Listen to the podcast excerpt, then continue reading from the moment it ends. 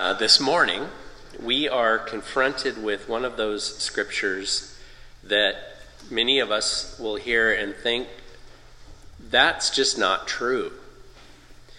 Uh, there are, unfortunately, far too many of these scriptures that just don't make sense at face value. There are far too many of these uh, that I wish could have been stated with at least more nuanced language or some sort of significant explanation about exactly what is meant. The one that I'm referring to specifically this morning is in verse 15.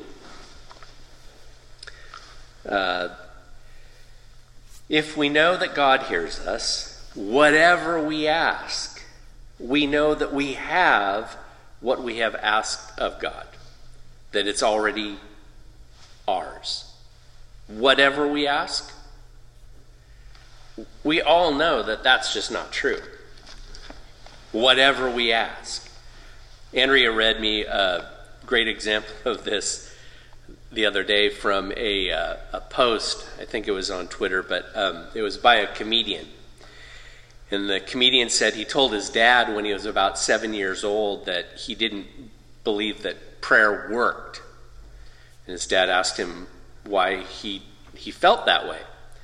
And the boy said, Well, I prayed that I would get a pool in my backyard, and I didn't get it.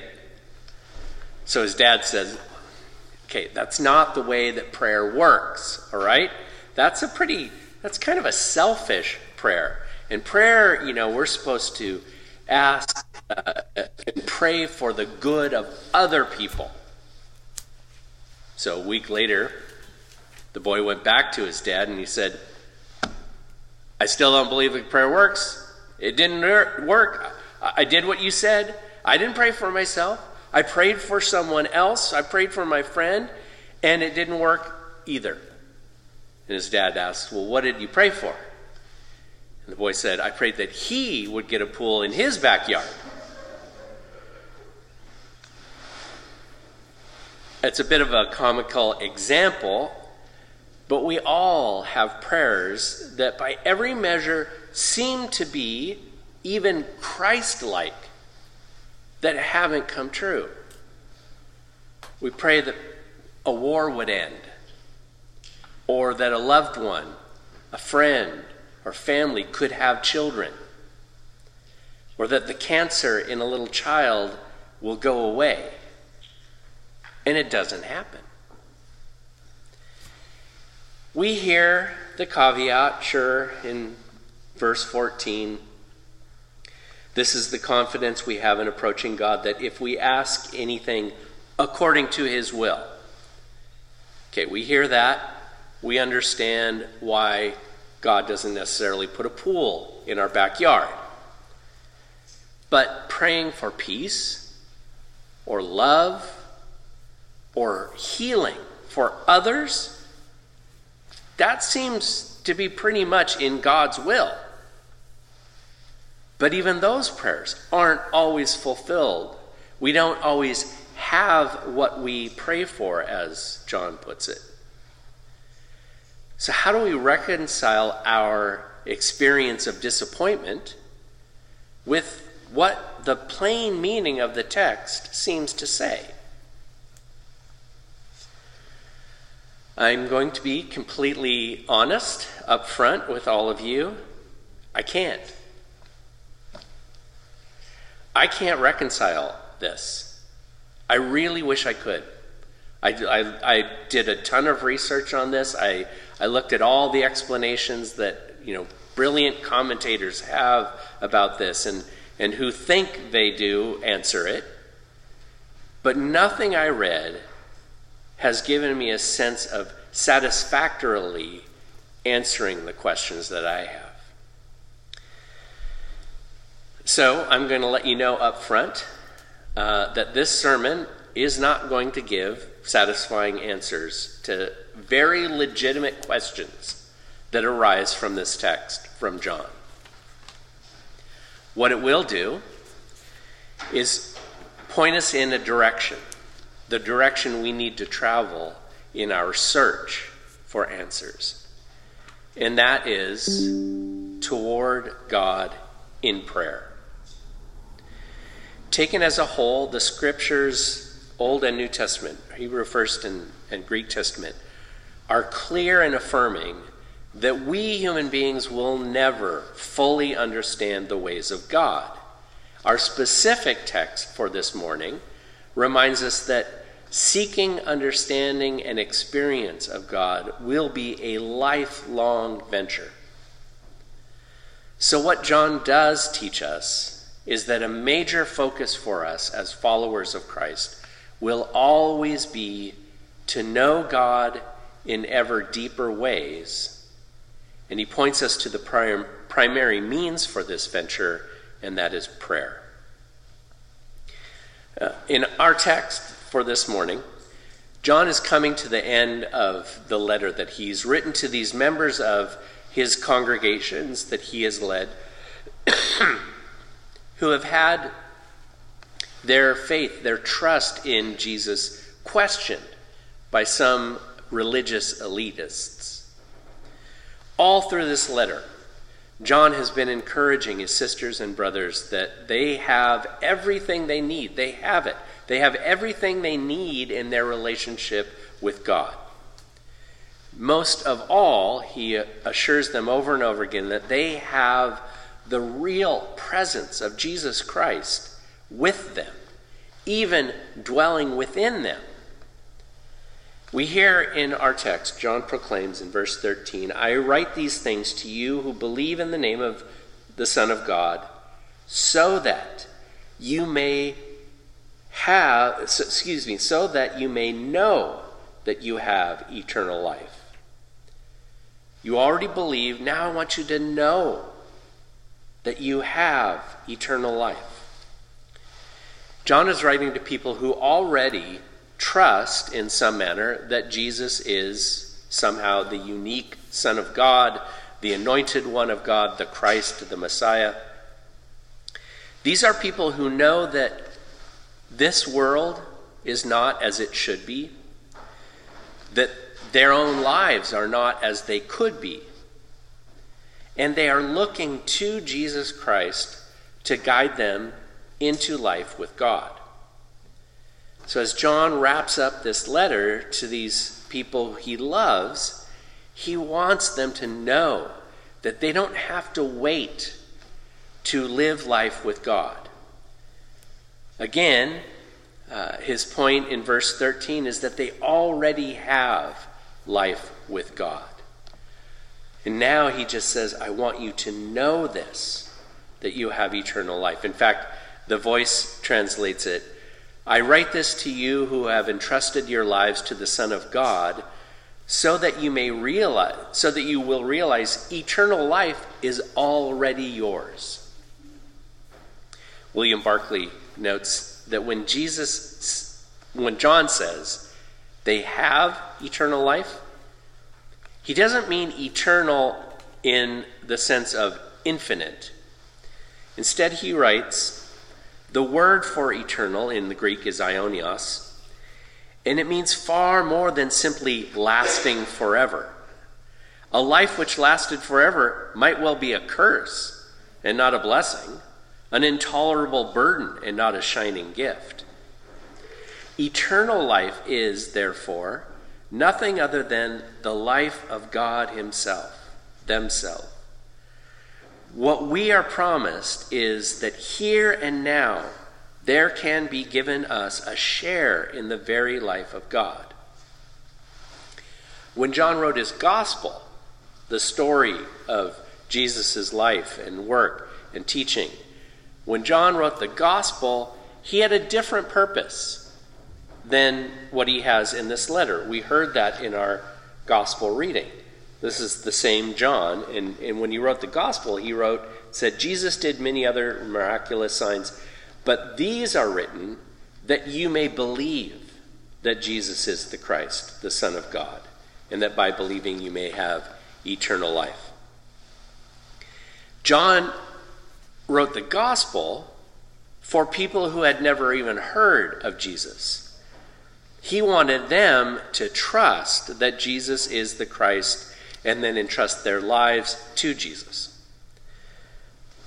But he's writing this letter to people who have already heard of Jesus and have entrusted their lives to Jesus as the Christ, as their Lord and Savior. And now he wants his sisters and brothers to live in the life that God has given them in Jesus Christ. I like how D. Moody Smith explains this. That line, he says, that you may know, that you may know, means both in word and tense, not that they may gradually grow in assurance, but they, that they may possess here and now a present certainty of the life they have received in Christ. They have been unsettled by the false teachers and become unsure of their spiritual state. John's purpose is to establish their assurance, putting together the purposes of the gospel and the letter. John's purpose is in four stages namely, that his readers may hear, hearing, that they may believe, believing, they may live, and living, they may know. And from our Hebrew First Testament reading, we know that this has been God's intention all along. We heard that uh, through Jeremiah, John, uh, God proclaims that the time is coming when I will make a new covenant. And this covenant I make will, in that, I will put my law in their minds and write it on their hearts. I will be their God and they will be my people. No longer will a person teach their neighbor or a person say to another, Know the Lord, because they will all know me, from the least of them to the greatest. This is what God wants for all of us, is to know God as much as we can. And this is what John is hoping now for those to whom he's writing, that they won't just believe it, but they will live it because they know in their hearts and minds that God is with them. And in John's understanding, the best way for those who believe in Jesus Christ to know God is in prayer. I believe that that is John's main point in verses 14 and 15 with using all this language about approaching God or asking things of God. He is writing to people who, for the most part, had been raised to fear God because of God's holiness. I've mentioned this before, but it was believed that only the high priest could enter into the presence of God in the Holy of Holies at the center of the temple. The only the high priest could do that, and only one time a year on the Day of Atonement. And that whole purpose was to ask God's forgiveness for all the sins of all God's people. My favorite illustration of the fear or reverence even the priests had for God's holiness was that they would tie a rope to the ankle of the high priest before he went into God's presence, into the Holy of Holies, so that if something happened, like if he had a heart attack and died or something, they wouldn't have to go in to get him and risk being in God's presence themselves. They could just pull the pull the body out with the rope. And that's the, the reverence and the fear that they had of the presence of God. So, what John is encouraging his readers to do in this letter is absolutely revolutionary. He writes something. he writes, This is the confidence we have in approaching God, that if we ask anything according to his will, he hears us. And if we know that God hears us, whatever we ask, we know that we have what we have asked of God. John is saying that all of us can just walk right into God's presence. not only will we not be killed immediately, God will actually listen to us. And not only listen to us, God will take us seriously. For John, that is the essence of eternal life to be able to be in the presence of God and not with any fear, but with joy and hope instead. Okay, so here's for the kids and, and all of us adults again. Okay, I don't know about you, but could you imagine, adults, if when you were little kids and your teacher told you, oh, by the way, anytime you have any problem at all, just go talk to the principal. You don't need an appointment. You know, anything's going on, just go down and talk to the principal. Anytime, for anything. I would have been terrified to go talk to the principal if I hadn't already been summoned. And even then, I'd be terrified. My principal was a giant man, he was gargantuan. I could never imagine being on such terms with him that I could just go talk to him about anything I wanted to and that he wouldn't kick me out or, or but that he would actually listen to me even. But this is what John is saying to those who received this letter, again, about God Almighty. I don't think John was overly concerned about people in his churches bringing frivolous requests to God.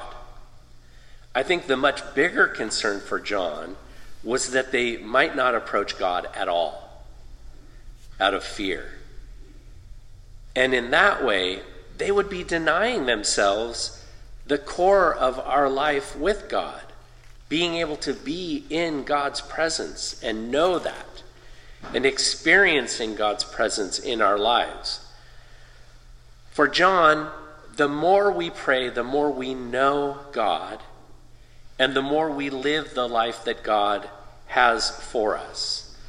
Robert Candlish puts it this way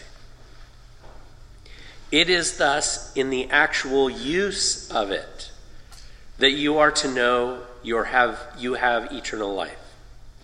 In plain terms, the outgoing or forthcoming of our boldness as having eternal life is in prayer. That's how we are become bold. Prayer is the exercise or expression of it. For the eternal life, which is now, in a sense, common to God and us, comes out in prayer. We meet in prayer with God. God and we together. And we meet, be it said with reverence, on the footing of our joint possession, in a measure, of the same eternal life, life in ourselves. God and us meet together in prayer. So, John's desire for his readers is that we know God in ever deeper ways, and we do that in prayer. so, what do we do with John's words and others in Scripture that make it seem like we will receive from God whatever we ask for in prayer. One thing I know for sure is that we can't look at God as some cosmic vending machine. It's not a matter of us paying for what we want with prayer and then God will drop it to the earth we need to take very seriously the parameter that John sets for us in verse 14, that part about how whatever, if we ask anything according to his will, according to God's will. Again, Robert Candlish uh, sketches a great picture of what this might look like. He writes Prayer is asking but it is asking upon the ground of a very close union and through identity between God and us. In plain terms, it is our asking as one interested in sympathy, in character, in end and aim, one, in short, in life or manner of living with God whom we ask. Through God giving us eternal life, that life being in being the very life itself of the Son. I am with God, one with God, one with God in sympathy of mind and heart as to the eternal principles and laws upon which the whole plan of God's moral administration proceeds. From that point of view, I consider the question at issue, the question to which my prayer relates. And my prayer regarding it is framed accordingly. It's as if we look at things from the viewpoint of God as much as we can. Again, as John has encouraged, encouraged us, the more time we spend with God in prayer, the more we will know and understand God. The deeper our understanding and knowledge, the more I believe we will understand how God does answer our prayer. But even with all that said, we still have and will have experiences when we have spent time with God in prayer. We may even uh, have come to a point that we feel like it's God's Spirit leading us in what we ask for. And yet we still might not see our prayers answered in the way that we had prayed they would be. And so we continue on the journey that will continue the whole of our lives. As John makes clear to us, a major focus of our lives as disciples of Christ will always be to know God in ever deeper ways. And the primary means for that journey is prayer. Amen.